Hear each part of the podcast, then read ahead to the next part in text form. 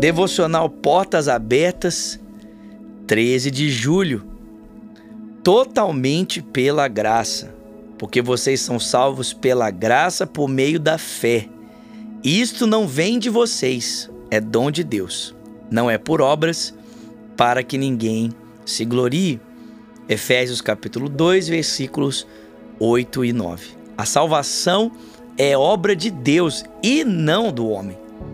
A salvação é pela graça, mediante a fé genuína, cujo objetivo é unicamente Cristo.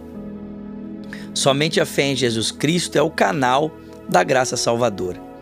Não somos salvos pelos sacrifícios que fazemos para Deus, mas pelo supremo sacrifício que Deus fez por nós.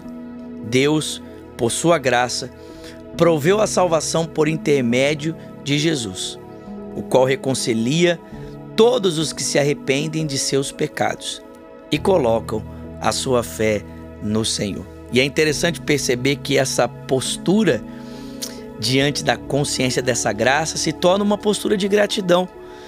Uma vez que eu entendo que eu recebi de Deus o que eu não mereço, então essa consciência da graça recebida, da graça imerecida que eu recebi, produz em mim um desejo intenso por viver correspondendo a essa graça, em gratidão, em entrega, em adoração.